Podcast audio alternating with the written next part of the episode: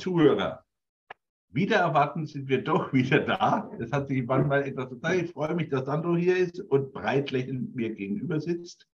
Hallo Sandro. Hallo, herzlich willkommen. Hallo, lieber Ralf. Ich freue mich, wir sind mit aktuellen Themen wieder unterwegs. Äh, Sandro und ich haben uns gerade schon verständigt, einfach mal so ein bisschen in die akute, momentane Situation zu leuchten. Wie geht es der Wirtschaft? Was sind Entscheidungen? Gibt es überhaupt Strategien? Und wenn ja, warum? Äh, denn manchmal habe ich so ein bisschen Schwierigkeiten, ein strategisches Denken zu erkennen. Vielleicht liegt das an mir. Und mein Freund Sandro hat da einen geschärften Blick als Jurist. Vielleicht sieht er mehr. Ich bin gespannt. Lassen Sie sich heute von Sandro ins Thema führen. Wir legen dann gleich los. Und jetzt, Sandro, deine Bühne. Du hast es angesprochen. Wir haben momentan äh, eine sehr spannende Situation. Der eine oder andere spricht von einer Zeitenwende. Ähm, ich spreche insbesondere von einer Phase, wo wir unglaublich starke Spannungen haben und auch konträre Auffassungen. Das ist das eine, aber auch äh, das, was tatsächlich gelebt wird, passt mit den Vorstellungen der unterschiedlichen gesellschaftlichen Partner nicht mehr übereinander aus meiner Sicht. Und ähm, hier ist es, denke ich mal, spannend hinzugucken, was gibt es denn eigentlich mal positiv formuliert und auch nach vorne geguckt für Möglichkeiten und, und wieso haben wir solche Spannungsverhältnisse. Ähm, was auffällt, wir haben ähm, getragen, die die Arbeitswelt von dem New Work-Gedanken. Wir haben da auch schon viele Beiträge darüber gemacht, weil das aus unserer Sicht die Frage der Mitarbeiterbindung in Zeiten, wo Fachkräfte fehlen, ähm, wo das ganz wichtig ist. Und da kommen dann solche auch weiteren Ideen und Studien, die gerade laufen, vier Tage Woche. Ist nichts Neues, aber es wird jetzt vermehrt in Unternehmen getestet. Ähm, Schlagzeilen, die man in der Presse findet, äh, die Mitarbeiter haben jetzt alle ein längeres Wochenende. Ähm, das ist natürlich immer so schön plakativ, äh, weil auch selbst ja. bei einer Vier-Tage-Woche das nicht heißt, dass es immer zusammenführt, aber dass man die Arbeitstage reduzieren will, zugleich auch mit der Frage der Reduzierung der Arbeitszeit. Und jetzt kommt heute aktuelles Interview in der Presse gewesen, zum Beispiel Herr Schäuble, ähm, der zu der Frage Wirtschaft, Arbeitskräfte, Beschäftigung der Mitarbeiter und auch Energieversorgung beziehungsweise auch Mangel an Strom und zum Beispiel Gas. Und der sagt, naja, mein Gott, ist doch alles gar kein Problem. Wir sind ja alle sehr verwöhnt. Man kann ein und wenn es noch kälter ist, noch zwei Pullover anziehen. Ähm, man muss auch nicht mehr so viel heizen in den Büros. Die können auch ruhig wieder bei unter 19 Grad sitzen. Äh, und im Übrigen, ähm, die Energiekrise macht ihm gar keine Sorgen, sondern äh, die Deutschen machen ihm Sorgen, insoweit, wie diese nicht mehr bereit sind, in der jetzigen Phase mehr Arbeitszeit einzubringen, sondern die wollen alle noch weniger arbeiten. So, und jetzt ist der Gedanke von Herrn Schäuble dahinter nicht, nicht nur der, dass er etwas anderes kennt und dass er etwas reifer an Jahren ist und deswegen auch andere Betrachtungen vielleicht auf die Dinge hat, ähm, sondern der Punkt ist sicherlich der, dass man früher mal gesagt hat, na, wenn es eng wird, und mhm. ähm, wenn wir ähm, wirtschaftlicher sein müssen in Unternehmen, dann müssen wir nicht mehr arbeiten. Dann müssen wir Überstunden machen. Ja, so war ja früher die Denke, Leistung, Gegenleistung, wie wird Mehrwert produziert. Und äh, heute ist es so, dass aber auch die, eine Vielzahl von Mitarbeitern nicht mehr dieses Übermaß an Stunden einbringen wollen, weil eben dieser Ausgleich, sprich gelebtes Leben ein Gleichgewicht oder, äh, sage ich mal, kein Ungleichgewicht an Arbeit bekommen soll. Das heißt, die Leute wollen nicht mehr Zeit in Arbeitsleistungen, sprich in äh, Tätigkeiten einbringen, wo man Geld für bekommt, ja, sondern die Menschen wollen mehr Freiraum haben für Dinge, die ihnen Spaß machen, ohne dass sie dafür ihre, ihre Arbeitskraft, ihre Zeit verkaufen müssen. Ähm, na, das ist ja so das, wo es hingeht. Also weniger arbeiten, aber mindestens gleiches Geld, eher noch ein bisschen mehr. Ähm, und zugleich äh, will man, wie jetzt im öffentlichen Dienst zum Beispiel, droht man mit Streiks und wird 10 Prozent, bisschen über 10 Prozent, 10,48 Prozent mehr Lohn haben. Die, die spannende Frage ist natürlich, wie kannst du das erwirtschaften, dass das auch tatsächlich zahlbar ist? Und wie passt das übereinander mit der jetzigen Zeit, ähm, wo man ja in der Tat darüber diskutieren kann, wie will man dieses Anspruchsdenken des Mitarbeiters mit dem, was Wirtschaftlichkeit heißt in den Unternehmen, wo bestimmte Kostenstellen wie eben Strom, Gas, äh, Brennstoffe für Fahrzeuge, die müssen irgendwo aufgefangen werden. Das heißt, der, wenn alles gleich geblieben wäre, wäre an der Stelle schon die Marge und der Gewinn sicherlich geschrumpft. Jetzt ja. kommt dazu natürlich noch der Anspruch, weniger Arbeit, mehr Geld, Fragezeichen Produktivität. Ja, und, und das ist etwas, wo ich bei in der Vorbereitung gesagt habe, Mensch, das ist eigentlich spannend. Lass uns doch mal hingucken, wie siehst du das, wie sowas darstellbar ist. Also ich, ich glaube, das ist ähm, eine relativ große Schwierigkeit, weil man eine ganze Weile, denke ich, New Work vergewaltigt hat. Wir haben uns darüber schon mal unterhalten. Also, man hat New Work eigentlich abgetan als, ähm, naja, der Homeoffice. Das war eigentlich Homeoffice rauf und runter. Und diese, diese Entwicklung der Menschen dahinter hat man eigentlich ein bisschen außen vor gelassen, weil es wirklich vielen um sinnhaftes Arbeiten und um Wertschätzung ging, die sie aber in ihren eigenen Unternehmen nicht erfahren haben. Das ist so eine Nonchalance, wie sie Schäuble im Moment so an den Tag legt. Ich bügel da mal eben drüber. Äh, das haben wir immer schon mal, Krisen haben wir schon immer gehabt. Äh, ja, das das, womit er nicht ganz Unrecht hat, weil natürlich auch da zwei Gesellschaftsformen oder Gesellschaftsgenerationen aufeinanderstoßen. Äh, so ein fossiles Element wie ich oder Schäuble, ne, wobei ich nicht ganz so fossil bin wie er, ähm, natürlich die Spannungszeiten gewohnt sind. Ja, ich bin keiner, der immer davon erzählt, äh, ich bin die Nachkriegsgeneration, das ist, Entschuldigung, Blödsinn für mich. Ich bin aber sicherlich in den Ende 50er Jahren, 60er Jahren aufgewachsen, wo schon Energiekrise, Ölkrise, es gab die verschiedensten politischen Krisen. Und wir müssen auch eins überlegen, dass wir beide heute so reden, verdanken wir, dass die innerdeutsche Grenze weg ist seit 90. Denn was auch viele vergessen, ich kenne die Russen, weil die standen, du hast in einem Land gelebt, wo sie waren und ich in einem Land gelebt, wo sie da vor der Tür standen. Also wenn man all dies so mal verbindet, und ich sage, wenn du ehrlich bist, auch mit dem Homeoffice, Sandro, viele Unternehmen haben das Ding doch aber selber angezettelt. Ja, man hat doch als erstes wieder gesagt, wenn man Energie sparen muss, dann schickt man die Leute wieder ins Homeoffice. Ja, dann kann man die Büros abschalten und man macht also nur noch, beheizt nur noch die Wohnungen. Äh, dann ist Energiesparen da. Eigentlich die, diesen wahren Grundsatz auch zu sagen, die Menschen haben umgedacht. Spaß war der Begriff, den man bei den Unternehmern falsch verstanden hat. Dass die Menschen Spaß an der Arbeit haben wollen, hat man ihnen Kicker hingestellt. Ja, und dann war Spaß da.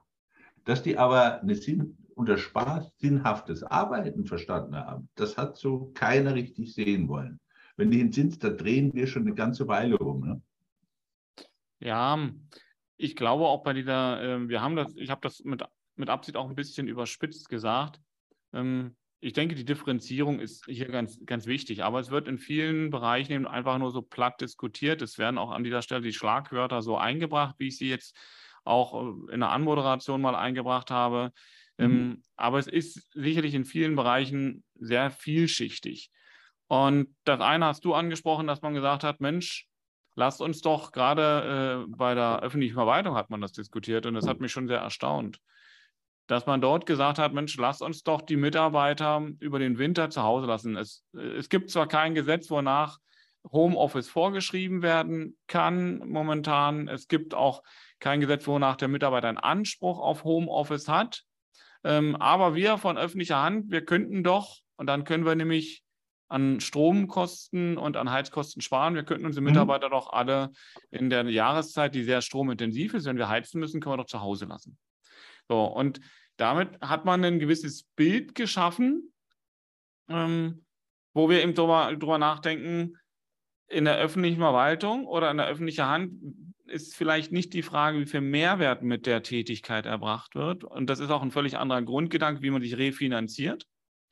Ja. Ähm, ja äh, insofern, ähm, wenn man da so drüber spricht, ist das eine, ähm, weil die Gelder, mit denen die öffentliche Hand arbeitet, müssen ja an anderer Stelle von den Bürgern, von den Unternehmen, im Zweifel auch durch das Finanzamt äh, hereingeholt werden. Ähm, das andere ist aber, dass die Wirtschaft, die muss sich in sich tragen. Und wenn ein Unternehmen nicht vernünftig wirtschaftet und in eine Schieflage kommt, und jetzt nehmen wir mal eine juristische Person wie eine GmbH, und der sieht, wir haben eine Schieflage, wir, haben, werden zahlungsunfähig, wenn wir so weitermachen, dann müssen die reagieren. Im Zweifel müssen sie schauen, ob sie den Betrieb schließen, wenn sie nicht das wieder in eine, äh, in eine Lage bekommen, wo sie zumindest eine schwarze Null schreiben können. Ja? Äh, und, und da ist es so, dass die Tendenz, ich sehe das in der Beratungspraxis jetzt auch, dass sehr viele Unternehmungen, die mit, mit, äh, mit nehmen wir mal den klassischen Fall, Dachziegel, die hergestellt werden. Die brauchen mhm. natürlich, um den Ton zu brennen, brauchen die entsprechend viel Energie, sprich Wärme und so weiter und so fort. Ähm, das ist für die am Markt momentan mit dem Verkauf der, der Dachziegel nicht mehr darstellbar. In der Konsequenz haben die gesagt, die Auftragsbücher sind voll. Es liegt nicht am Auftrag. Wir haben auch die Mitarbeiter dafür. Aber wir kriegen das nicht mehr umgelegt auf die Preise weil es nicht mehr verkaufbar ist, beziehungsweise weil mit der Preisbindung, die wir mal eingegangen sind, wenn wir gesagt haben, Mensch, für zwei Jahre oder für ein Jahr können wir vorproduzieren, ähm, jetzt kriegen wir die Preise aber nicht mehr gehalten, also sagen die, wir machen zu. Ne? Und so ist das in der Hotellerie, das heißt auch da, wo wir Dienstleistungen haben, äh, wenn wir große Häuser mit Gaststätten und allem drum und dran haben, dann sagen die jetzt an der Stelle, du pass auf, das macht so keinen Sinn, wir schließen ab. So, und Dadurch werden Mitarbeiter sicherlich freigesetzt. Es ist schön, wenn man sagt, wir haben Fachkräftemangel, dann kommen ja wieder Leute auf den Markt, dann kann man ja schauen, ob die sich vielleicht woanders einbringen. Das wird aber insgesamt zu einer Verwerfung äh, an den Märkten führen, weil wir solche Leute die zum Beispiel in der Produktion arbeiten oder die in der Hotellerie arbeiten, da brauchen wir nicht über Homeoffice diskutieren, wo wir letztendlich Geld einsparen wollen. Ja, wird, das wird schwer funktionieren. Also klar, wir könnten Kameras anbringen in den Hotels und dann sitzen die zu Hause und managen die Gäste, wie die ihre Betten beziehen oder ihre Zimmer sauber machen. Nee, Nein, die Bedienung nicht. sagt, Herr Wolf, kommen Sie bei mir zum Kaffee vorbei. Ich kann leider nicht ins Hotel kommen. Nein, aber mal ernsthaft, äh, dahin zurück, weil ich sage, ähm, was, was ich im Moment so ein bisschen bedauere an dieser, sagen wir mal, spannungshaften Situation, dass gewisse Unternehmen nicht wissen, wie es weitergeht. Wir, wir haben ja in meinen Augen verschiedene Hintergründe. Einerseits, den ich bei uns Unternehmen selber sehe, wir haben jahrelang gewusst, dass Gas ein Zwischenmedium sein wird, Entwicklungsmedium, das wir einsetzen müssen. Wir haben aber relativ wenig getan, um uns weiterzuentwickeln und andere Produktionsmöglichkeiten wahrzunehmen sehe ich schon. Was ich auf der anderen Seite im Moment bei der Politik sehe, ist, wenn ich hier, ob das jetzt Gasbremse, Gasdeckel, weiß der Teufel ist, ist mir das Ganze viel zu langsam. Und was ich so ein bisschen vermisse, ist das strategische Denken. Und das ist das, was du gerade auch so eigentlich hinterher ansprichst. Wohin soll denn der ganze Laden laufen? Klar, wird sich, wir können jetzt sagen, okay, wir gehen das Ding ein, äh, die Wirtschaft wird sich umbauen. Vielleicht ist es gar nicht das Schlechteste, wenn wir qualitativ weniger wachsen, quantitativ wachsen. Aber wo, wohin geht der Weg? Wohin geht die Reise? Wohin wollen wir mit der Wirtschaft? Was, was kommt da auf uns zu? Das ist eigentlich für mich so das Spannende. Wenn ich jetzt reinschaue, äh, mir ist es immer zu wenig komplex gedacht. Ja, das ist ähnlich, wie du mich kennst aus dem, aus dem Gesundheitswesen, wo ich versuche, ganzheitliche Ansätze zu fahren. Wenn ich mir das im Moment anschaue, ich mache jetzt für den Gas eine Lösung. Was ist aber mit den Leuten, die Öl brauchen? Was ist mit den Leuten, die mit Pellets da sind? Was ist mit den Leuten, die mit Strom heizen? Das sind auch nicht gerade zu wenige. Und was ist mit dem Handel? Ja, wo ich sage, in einem Unternehmen, wo ich sage, ich habe vielleicht noch eine Rendite, die irgendwo zwischen 8 und 13 Prozent liegt, die habe ich einen Handel, der zwischen 1 und 3 Prozent liegt. So, was mache ich da? Ja, wie baue ich um? Und genau das ist eigentlich, wo ich sage, man hätte jetzt gleichzeitig das anbieten müssen. Und was mir eigentlich persönlich wehtut, Herrn Habeck, der für mich sehr stark gestattet ist, hat dann auch sehr stark nachgelassen. I'm sorry. Wir haben sechs Monate mit dieser komischen Gaspreiszulage, Umlage Zeit verdattelt ohne Ende. Und das ist das, was was mir eigentlich so missverfällt, ja, oder missfällt, um schneller in strategische Lösungen zu kommen, immer im Klein-Klein sich zu zerhacken. Ja, Alf, kann ich mal da reingehen? Du hast gesagt, unter, Unternehmensgestaltung, Umgestaltung, Marktbereinigung. Ähm, ich glaube auch, das ist immer wichtig, darüber, darüber nachzudenken, wer trägt eigentlich wo an welcher Stelle welche Verantwortlichkeit. Ja. Ja, also klar, der Unternehmer muss sein Unternehmen entsprechenden Marktbedingungen umbauen. Das ist seine Aufgabe. Der muss halt gucken, auch welche Wege er gibt. Nun haben wir natürlich so schnell ändernde Marktbedingungen durch den, diesen Krieg, diese Energiekrise, die wir dazu haben, die aus dem Krieg eben auch unter anderem hervorgeht. Ähm, und ähm, das heißt natürlich, dass viele Unternehmen sich darauf gar nicht einstellen konnten. Das heißt, wenn wir normale Marktbedingungen haben, die sich leicht verschieben, dann haben wir Zeiten, auch was zu ändern, dann können die Unternehmen auch umgebaut werden. Deswegen, ja? Sandro, habe ich, ja, hab ich ja gesagt, wir haben zwei Pole. Ja? Das eine, wo ich ja, ich mache uns nicht, äh, ich will uns nicht frei von Schuld sprechen, aber die ist nicht allein da. Mhm. Ja, wenn, ich, und wenn du dann auf diesen strategischen Ansatz gehst, okay, wir haben gewusst, wir müssen Energie umbauen. Wir haben gewusst, wir haben äh, Umweltschutzgedanken, wir haben ähm, Gedanken, die uns einfach dazu zwingen, diesen Umbau vorzunehmen. Nur wir haben die alte Krankheit, operative Hektik verdeckt geistige Windstille. Die die Strategie dahinter war nie klar, sonst hätte man vieles funktionieren können. Es gab, keine, es gab keine Strategie richtig. zu dieser Veränderung, weil es ging ja bis dahin alles gut. Das ist ja, ne, also diese, diese, diese tatsächliche Veränderung, die vorzunehmende Entscheidung, dass man sich verändert, ist nicht getroffen worden, weil man sagt, solange wie es läuft, läuft. Und wenn es nicht mehr geht, dann werden wir schon bis dahin eine Möglichkeit gefunden haben. Ne? Äh, jetzt hat sich das an einer anderen Stelle aber ähm, überholt ähm, sodass die Entscheidung abgenommen wurde, weil es, es geht gar nicht mehr so weiter, wie es vorher ging.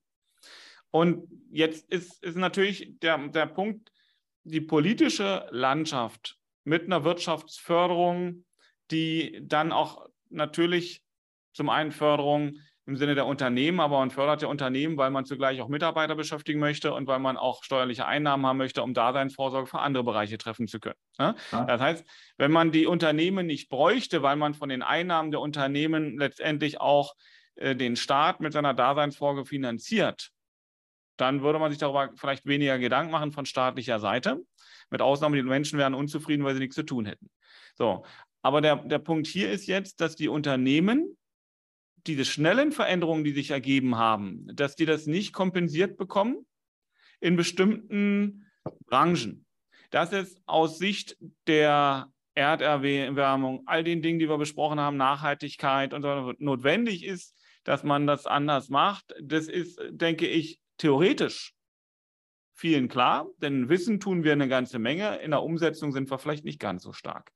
So, jetzt sind wir an einem Punkt, wo wir über das das jetzt notwendig ist, nicht mehr diskutieren können, weil wir es machen müssen. So, und jetzt hat diese Probleme, die wir in Deutschland gerade mit der Energieversorgung haben, haben aber nicht alle Länder, auch nicht in Europa. Ja?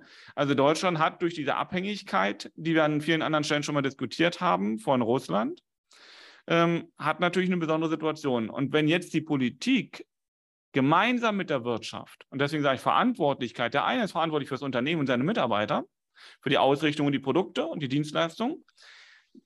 Dass ähm, die politische Landschaft, ich will sie mal so bezeichnen, kann Leitplanken stellen und kann letztendlich auch strategisch mitdenken. Und dieses gemeinsame Bündnis zwischen Unternehmerschaft und der Politik, um dann Lösungsansätze zu finden zum Wohle der dort beschäftigten Mitarbeiter und damit auch der Unternehmen, als auch natürlich dann alle anderen Punkte, die damit verbunden sind. Das ist das, was ich überhaupt nicht sehen kann momentan. Ich sehe nicht, dass die Wirtschaft eingebunden wird bei der Lösung dieser Probleme. Und Umbau und, und, und Umbau der Wirtschaft. Dann, dann, sorry, wie wird jemand einbinden, den überhaupt nicht berücksichtigt? Ja, wenn man, wenn man, Klar, wenn man das Gefühl hat, man braucht ja gar keine Wirtschaft, weil wir ja, und Wirtschaft ist ja, ist ja nur schlecht, weil die letztendlich äh, die Umwelt belasten. Äh, aber das, ich sag mal so, so weit betriebswirtschaftliches Denken, das tut sich dort jeden Menschen auf, der politisch was zu tun hat. Nur die Frage, also ich stelle mir einfach die Frage, vielleicht sehe ich es auch nicht. Ja? Vielleicht schreibt uns oder, oder spricht uns jemand eine Nachricht auf und sagt, du pass mal auf, da ist doch dieses Netzwerk, da ist doch dieses sich miteinander politisch und wirtschaftlich verbinden und nach vorne auch strategisch zu denken, wie man Änderungen vornehmen kann. Ich sehe sie nicht. Ja gut, man muss fairerweise, ich sage immer, fairerweise eins sagen, ähm, nee, ich weiß gar nicht, ob ich so fair sein will. Ähm, und zwar aus folgendem, wir nehmen vieles in Schutz. Wenn, nehmen wir mal wirklich auch Thema Ukraine-Krieg konnte man nicht sehen, bin ich inzwischen anderer Meinung. Ja, mit, dem, mit der Annexion der Krim wenn man vorher Syrien anschaut, wenn man Aleppo anschaut, wenn man das anschaut, hätten wir vieles anders betrachten mögen. Punkt. Ja, so. Das dummerweise, wo ich immer sage, deswegen hake ich immer dazwischen mit, du sagst Abhängigkeit von Russland, sage ich, Abhängigkeit haben wir vom Gas, dummerweise kommt es aus Russland. Ich würde es auch lieber gerne in der Schweiz kaufen, die haben bloß dummerweise keins. Ja, das ist so eine müßige Diskussion, die mich inzwischen in Deutschland aufregt, weil immer jeder sagt, warum bei Russland? Das wenn du dich entsinnst, Sandro, wenn du im Moment weiterschaust, äh, du kannst dann nach Katar fahren, du kannst nach Saudi-Arabien fahren, also du kannst jetzt eigentlich nur die schlechten Karten tauschen. Was viel Besseres wirst du nicht herkriegen. Also ja, jetzt, das jetzt, ist so. Hm, jetzt, jetzt, du hast das Thema äh, Katar äh, angesprochen, sprich ähm, Rohstoffe. Unsere Produktion ist darauf angewiesen, dass wir entsprechende Roh- und Brennstoffe haben. Ja? So, die haben wir vorher von, von Russland bezogen, deswegen sprach ich Abhängigkeit von Russland. Du ja, sagst völlig zu Recht, ist nicht Abhängigkeit Russland, ist eine brennstoffbezogene Abhängigkeit. Richtig. Ähm, jetzt haben wir gesagt, okay, wir fahren da los, zum Beispiel nach Saudi-Arabien und Co. Ähm, und jetzt ist es so, dass sich die äh, OPEC-Staaten, die Scheichs, plötzlich dazu entschlossen haben, Putin zu besuchen äh, und mit Putin darüber zu sprechen, wie die Zusammenarbeit aussehen könnte. Ähm, mhm und die Preisgestaltung ohnehin. Da stellt sich natürlich die Frage, die Abhängigkeiten, die wir an der Stelle von den fossilen Brennstoffen haben, ähm, die kriegen wir auch nicht gelöst, indem wir äh, nach Katar oder sonst wo hingucken.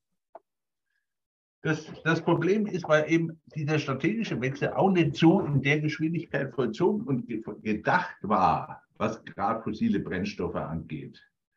Ähm, das sind Sandro, wenn man, wenn man ganz ehrlich ist, äh, denkt mal zurück an die großen äh, Ölmultis, die in den 90er Jahren, wir haben das Thema schon mal gehabt, äh, ihre Tankstellen so schon gehabt, dass sie eigentlich auch für den Vertrieb von Wasserstoff geeignet gewesen wären. Frag mich heute, warum es keiner weiter vorangetrieben hat. Aber das nützt im Moment nichts. Na, wir schauen nach. Bloß die Frage interessiert mich immer noch brennend, weil man wäre anders unterwegs inzwischen. Nur, ich habe gesagt, du kommst natürlich im Moment aus dieser Abhängigkeit sicherlich nur raus, und da gebe ich aber auch den Grünen recht, indem man eigentlich wegkommt von den fossilen Energien. Dass denn, wenn du auch ehrlich bist, und wir haben es schon mal diskutiert, gesagt, dass aufgrund dieser schwindenden Machtverhältnisse aller der Staaten, die über fossile Energien verfügen und die auf den Markt bringen müssen, ihre Einflusssphäre zusammenklappt, verändern sich natürlich auch im Moment Machtzentren. Man versucht, diese, da, da, spielt ein bisschen dieser Imperialismus von Putin rein. Ja, da spielt das Thema Iran rein, da spielt all die, die Katar, Saudi-Arabien, weil mit jedem Tag und am Ende dieses Tages wird die Macht derjenigen, die über fossile Energien aufgeht, geringer. Das heißt, was sie jetzt nicht schaffen, kriegen sie nicht mehr. So, und dieser, dieser, nur auf diesen Umbau das ist das, was uns nicht mehr passieren darf. Was ich einfach sage, da, da sind wir bei dem Thema, es, was du gerade ansprichst, es macht keinen Sinn, von Russland auf Saudi-Arabien und Katar und, und die Abhängigkeit zu wechseln und sich auch wiederum keine Gedanken zu machen, wie wir das Verhältnis mit China regeln und aus diesen Abhängigkeiten in der wirtschaftlichen Beziehung rauskommen. Denn wenn du ehrlich bist, ist die wirtschaftliche Beziehung mit Russland also Entschuldigung, in Killefitz, da tut sich nichts. Ob ich darauf verzichte oder in Chicago und sage Reisblatt, macht keinen Unterschied. Jetzt sage ich mal ganz übertrieben. Nur mit China die Problematik. Da müssen wir in meinen Augen in den europäischen Staaten, in der westlichen Welt viel, viel schneller denken und umbauen, weil sonst kommen wir vom Regen in die Traufe. Dann war das nur der Anfang der netten Krisen, in Anführungszeichen. Ja, zu dieser Ehrlichkeit gehört dann aber mhm. auch dazu, dass dieser Umbau der Wirtschaft ja nicht vermeidbar ist. Der, der muss mhm. einerseits mhm. weltweit passieren. Gut, dass wir unter diesen Umständen jetzt äh, so vorangehen müssen, ähm, lassen wir mal einfach wertungsfrei stehen. Ähm, das macht es sicherlich nicht einfacher für die Menschen, weil diese Veränderungen, die notwendig sind, und dieser Umbau der Wirtschaft wird doch zu einem führen. Momentan ist es so, dass auch in anderen Ländern, auch in, äh, in, in, auf anderen Kontinenten, man an dieser Produktion und der Art und Weise, wie wir produzieren, festhält. Das heißt, es setzt eine gewisse Kapitalflucht ein. Ähm, ja, also ist mal meine, meine Befürchtung. Ne? Wenn ich mir das jetzt mal angucke, ähm, in, in unserer Region gab es zwei Großprojekte, wo Milliarden mhm. investiert werden sollten. Das eine war Intel in Magdeburg. Ja, ja und das, das andere war eine nicht ganz so große Investition, aber in ähnlicher Form. Ähm, Intel hat offiziell noch nicht gesagt, dass sie die Investition zurückstellen, aber die haben es erstmal aufs äh, Abstellgleis geschoben, weil sie sagen, wir gucken uns mal an, mit welcher Sicherheit wir überhaupt auf Ressourcen zugreifen können. So, und Ressourcen heißt, das eine sind fossile äh, Versorgungsstrategien. Ähm, und das andere heißt eben unter anderem Stromversorgung. Denn wir reden ja auch mhm. über Digitalisierung an vielen Stellen und wir haben ja auch schon einige Prozesse digitalisiert. Wenn aber auch insbesondere von einem Herrn Schäuble in diesem schon von mir angesprochenen Interview gesagt wird, wir sichern keine unterbrechungsfreie Stromversorgung mehr zu. Äh, dann mag das in den privaten Haushalten, wenn nachts mal nicht unterbrechungsfreie Stromversorgung ist, nicht ganz so problematisch sein. In der Wirtschaft ist das aber sehr wohl problematisch, insbesondere dann, wenn ich aufgrund der Digitalisierung ohne Strom nichts mehr, aber auch gar nichts mehr tun kann. Ja, das ist auch für unsere Krankenhäuser. Wir haben den Gesundheitsbereich ja auch in den, in den vergangenen Folgen, hast du das ja auch hm. äh, sehr Wirklich? tiefgreifend besprochen. Auch da ist es so, ohne Strom funktioniert so gut wie gar nichts mehr an dieser Stelle. So, und wenn wir, wenn wir eine unterbrechungsfreie Stromversorgung äh, nicht nur nicht garantieren können, sondern wir sprechen jetzt schon mit Politikern, die hochrangig sind, ganz klar und deutlich darüber, dass wir sagen, das wird passieren. Wir werden Stromunterbrechung haben. Dann gibt es an der Stelle auch eine ganz klare Aussage der Wirtschaft, die sagt, pass mal auf, wir haben bei uns Berechnungen. Das heißt, wir brauchen eine gewisse Sicherheit, eine Kalkulationssicherheit. Und diese Kalkulationssicherheit heißt, ich muss bestimmte Größen haben, die ich bei meiner Überlegung einbaue. Wenn ich jetzt aber zu viele Variablen habe, die nicht bestimmbar sind, die also unbekannt sind, mhm. dann kann ich zum Schluss nicht mehr meine Formel durchrechnen und kann nicht mehr gucken, ob ich auch in einem sicheren wirtschaftlichen Bereich bin. Wenn ich das nicht sicher berechnen kann, dann lasse ich die Investition an dieser Stelle sein.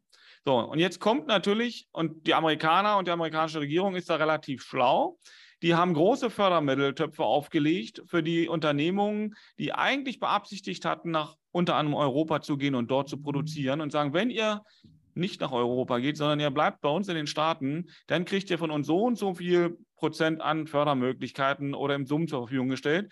Und in Amerika wird nicht darüber diskutiert, dass die ein Problem haben mit fossilen Brennstoffen, ja, das wird teurer, ja, aber sie haben sie. Also sie haben zumindest eine Versorgungssicherheit. Die Preise, da kann man darüber diskutieren, aber eine Versorgungssicherheit haben sie. Und damit sind die Unbekannten an der Stelle für die Wirtschaft in Amerika eben nicht so groß, wie sie zurzeit in Deutschland wären.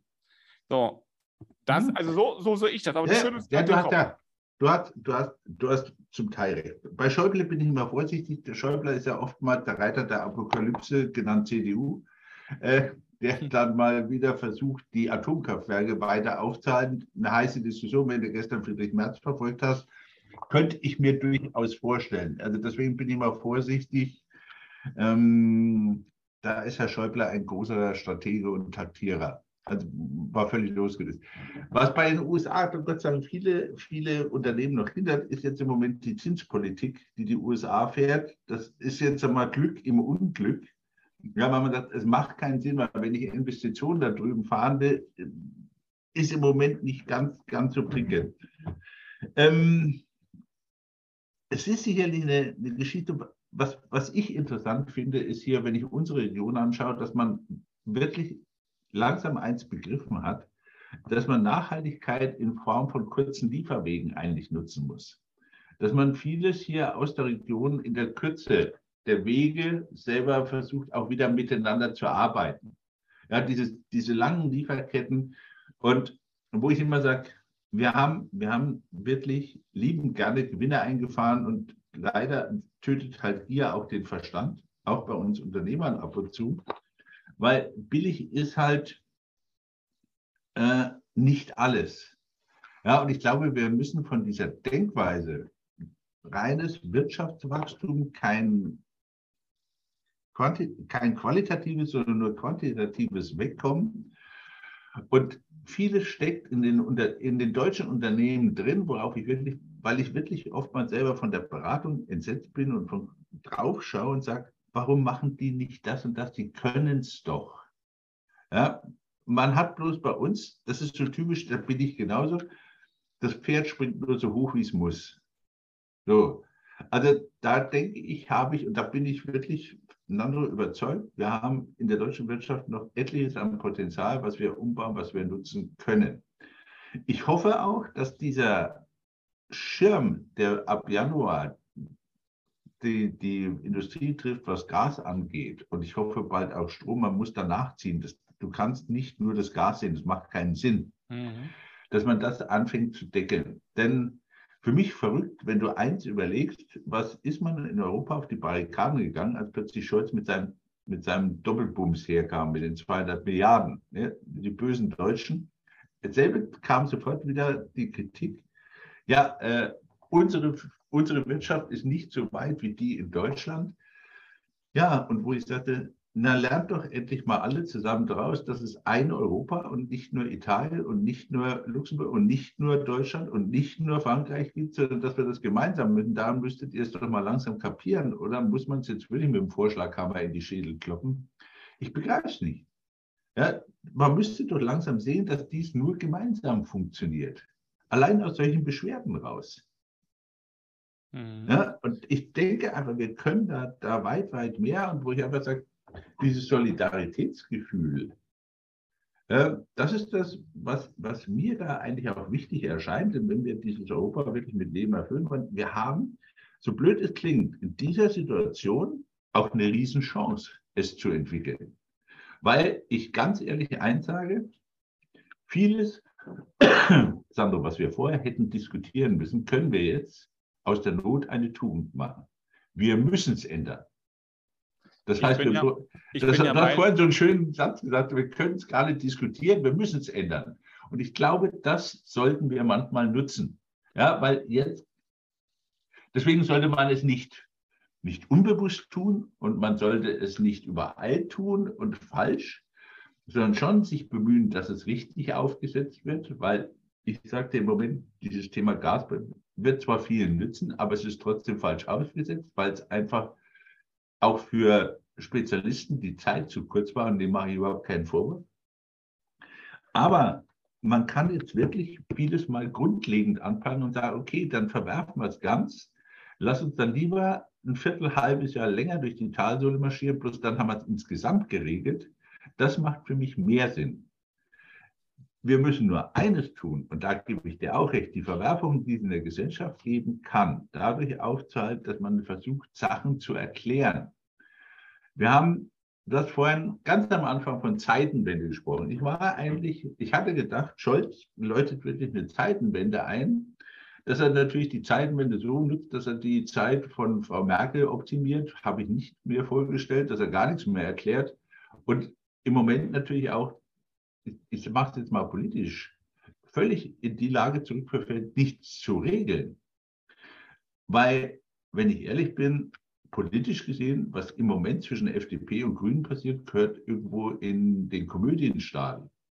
Ja, wenn du politisch überleben willst, dann kannst du dich zwar hinter der dem geschlossenen Tür streiten, aber doch nicht vor der geschlossenen Tür und die Unsicherheit der Bevölkerung noch mehr erhöhen. Da wird gesagt, wie sollen die es denn lösen, wenn sie schon selber die Führer nicht voneinander bringen? Ja, also in der Politik ist es äh, aus, aus meiner Sicht, wenn man ein Unternehmen, so soll man das sich immer nicht vergleichen, aber ich tue das trotzdem, wenn man das so führen würde, ähm, äh, in der freien Wirtschaft wie jetzt und mit diesem ganzen Hin und Her, mit diesen ganzen Unsicherheiten, mit den Unklarheiten, äh, dann hätte man äh, sehr, sehr große Probleme, das Unternehmen überhaupt noch sauber weiterzuführen. Die Mitarbeiter würden nicht nur weggehen, sondern man würde letztendlich auch mit dem Kunden nicht mehr vernünftig in eine Richtung denken können, ne? weil jeder sagt, ja. sie wissen ja gar nicht, was sie tun. Ne? Und wenn die selber nicht wissen, wo sie hingehen, äh, wieso sollen wir denn mit denen zusammenbleiben? Ja? Ähm, aber du hast was anderes angesprochen noch. Ähm, Europa muss sich als Einheit verstehen bin ich bei dir. Ich denke, damit die Menschen wieder und auch, ähm, auch dort angesiedelte Unternehmen merken, dass man auch unternehmerisch ähm, europäisch denken muss und nicht nur darf, wenn es gut läuft, sondern insgesamt mit all den Verpflichtungen, ja. ähm, wird es aber erstmal bei dem, was wir politisch sehen, dem Hang zu mehr Nationalität, ob das nun in Italien ist, ob das jetzt in Frankreich ist, ob wir auch mal hingucken, wie die FDP momentan bei den Hochrechnungen ähm, mit den Stimmenmehrheiten ist, ob wir zum Beispiel nach Polen und nach Ungarn gucken. Wir sehen, dass es da sehr starke nationalistische Bewegung geht, weg von ja. Europa, ähm, mehr so wie äh, letztendlich wir das in Amerika hatten ähm, durch unseren hübschen Blondschopf, der gesagt hat, äh, America First. Ja, und so ist es so, dass jeder erstmal so sein Land nach vorne stellen möchte und der europäische Gedanke so ein Stück weit nach hinten rückt, was denke ich, ähm, erst einmal aus meiner Sicht, wenn man auch Blick in die Geschichte mal äh, macht, aus meiner Sicht völlig äh, nachvollziehbar ist, dass man jetzt erstmal schaut, wie kann ich vor meiner Haustür sichern, wie kann ich in meinem Land sichern, ja, ähm, bis man erkennt, dass man das alleine nicht schafft sondern dass ich dafür eine starke Gemeinschaft brauche, weil wenn jeder alleine ein Problem bewältigen will, wird er auch merken, das braucht er nicht, das wird er nicht schaffen, wenn er nicht ein Netzwerk hat.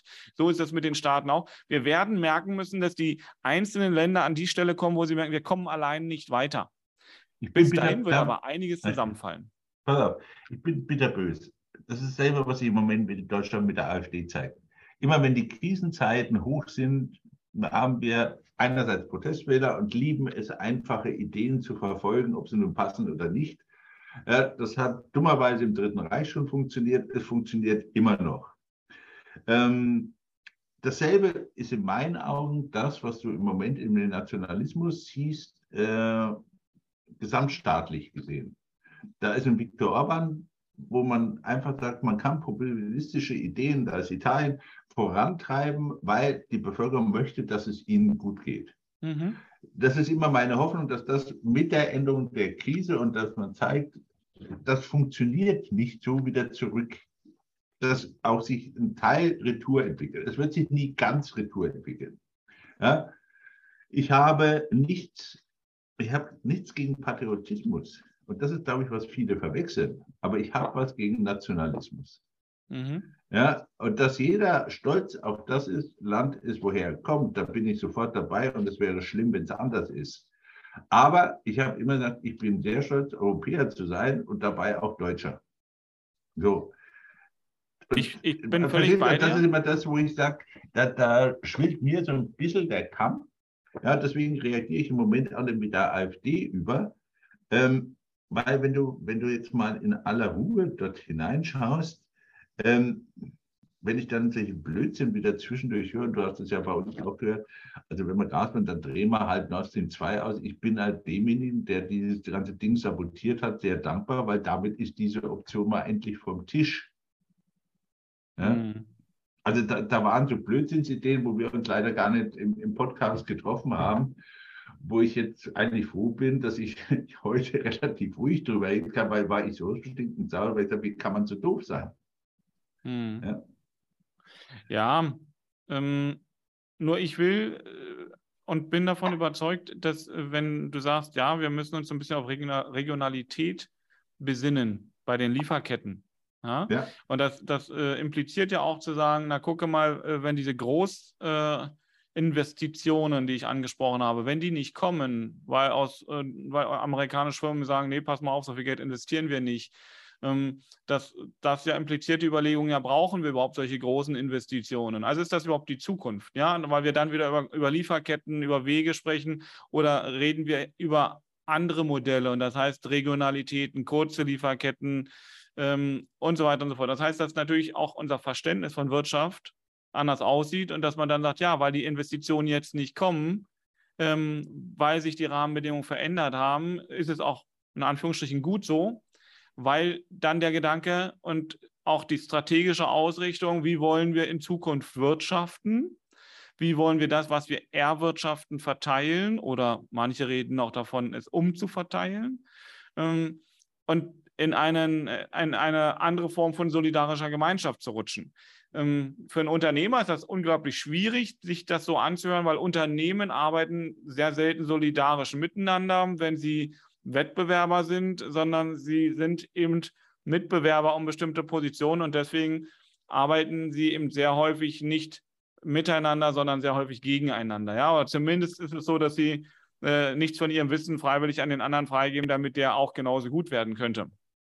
So, das heißt also, unternehmerisch ist ein Solidaritätsgedanke wahrscheinlich nicht das, äh, was bei unserem äh, Wirtschafts- äh, und auch politischen System ähm, der Marktwirtschaft äh, greift. Äh, im, Im Allgemeinen was die gesellschaftspolitische Ausrichtung angeht, bin ich bei dir, dass wir darüber nachdenken müssen, wie schaffen wir in dieser Situation eine Umverteilung oder eine gerechte Verteilung, dass wir durch diese Krise durchkommen. Und ich bin auch fest davon überzeugt, dass wir noch nicht mal am, am, am Boden der Krise sind.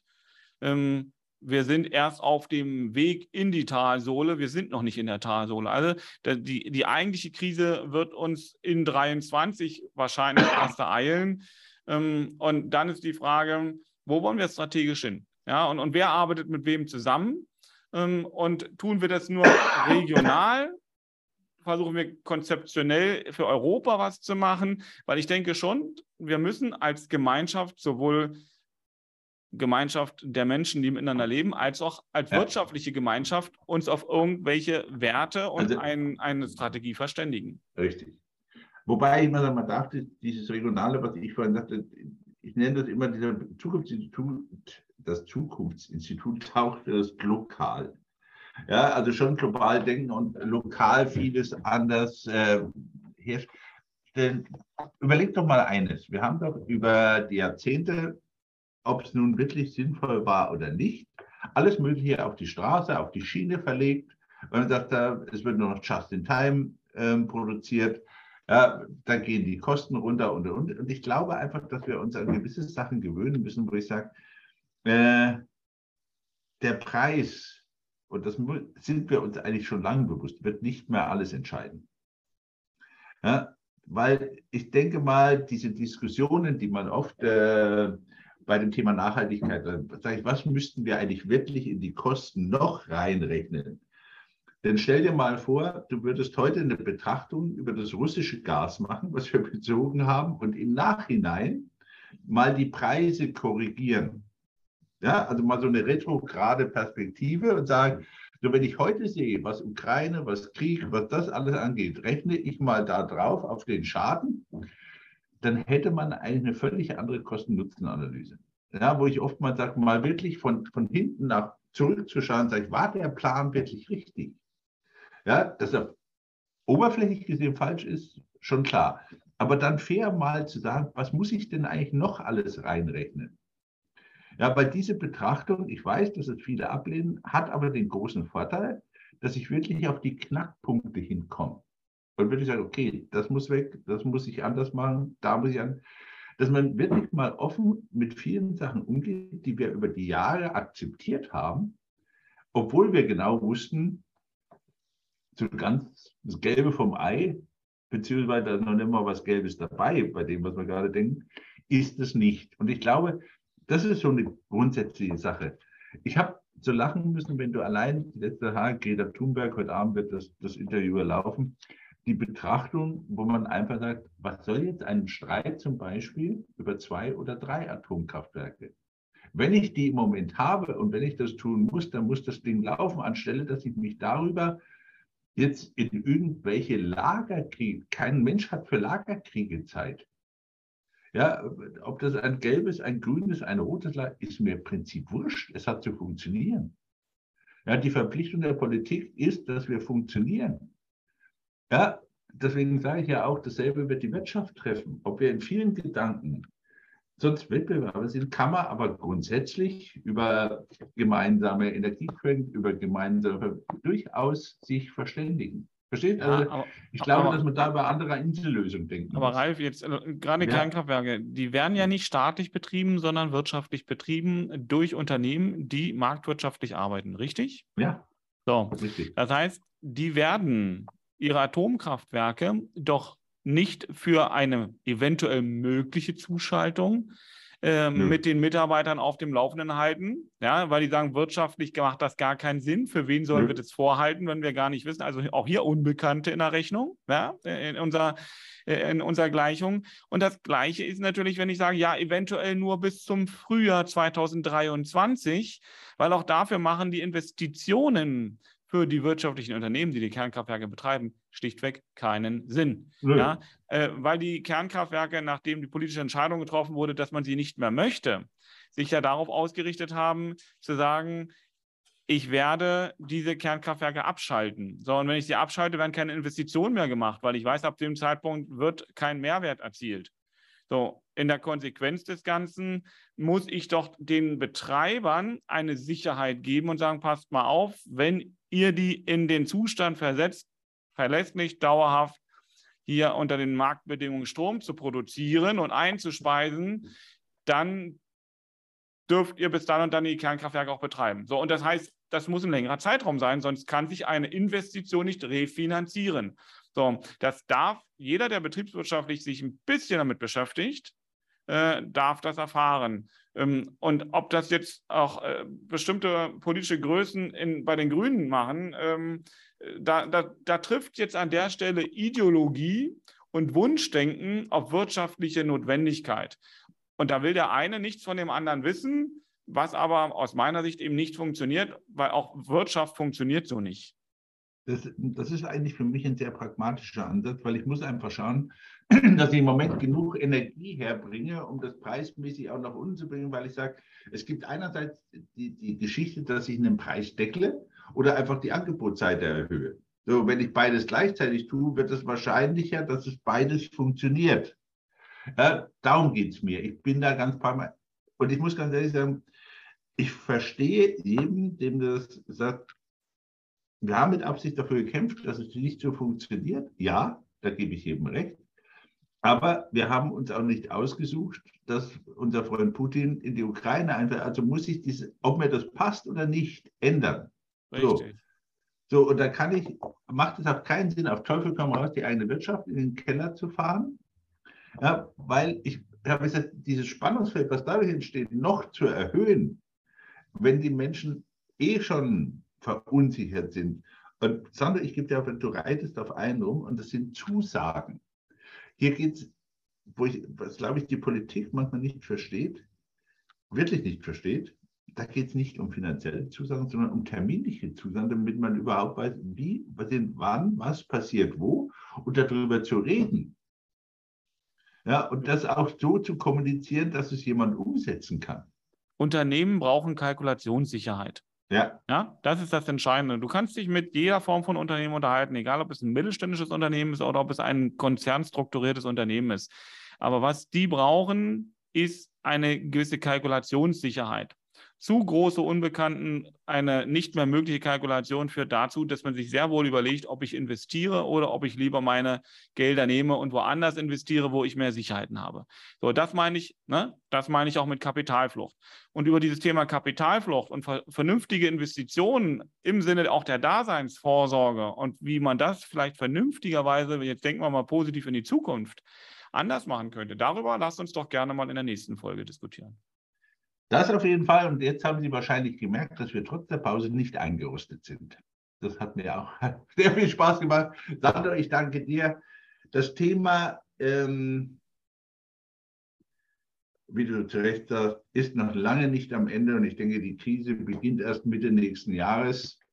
Äh, deswegen, das soll eigentlich, und das sehe ich immer so als Unterschied, und das lasst uns dann mal als Ausblick sehen kein Bange machen sein, sondern einfach gezielt daran arbeiten, dass ich weiß, worauf ich mich einstelle und wie ich das Ganze bearbeiten muss, damit es eher eine Chance und keine Krise wird. In diesem Sinne, bleiben Sie uns alle gewogen. Wir freuen uns auf Sie nächste Woche. Alles Gute bis dahin. Ciao, ciao. Tschüss, tschüss, Sandro. Bis ganz bald. Ciao, ciao.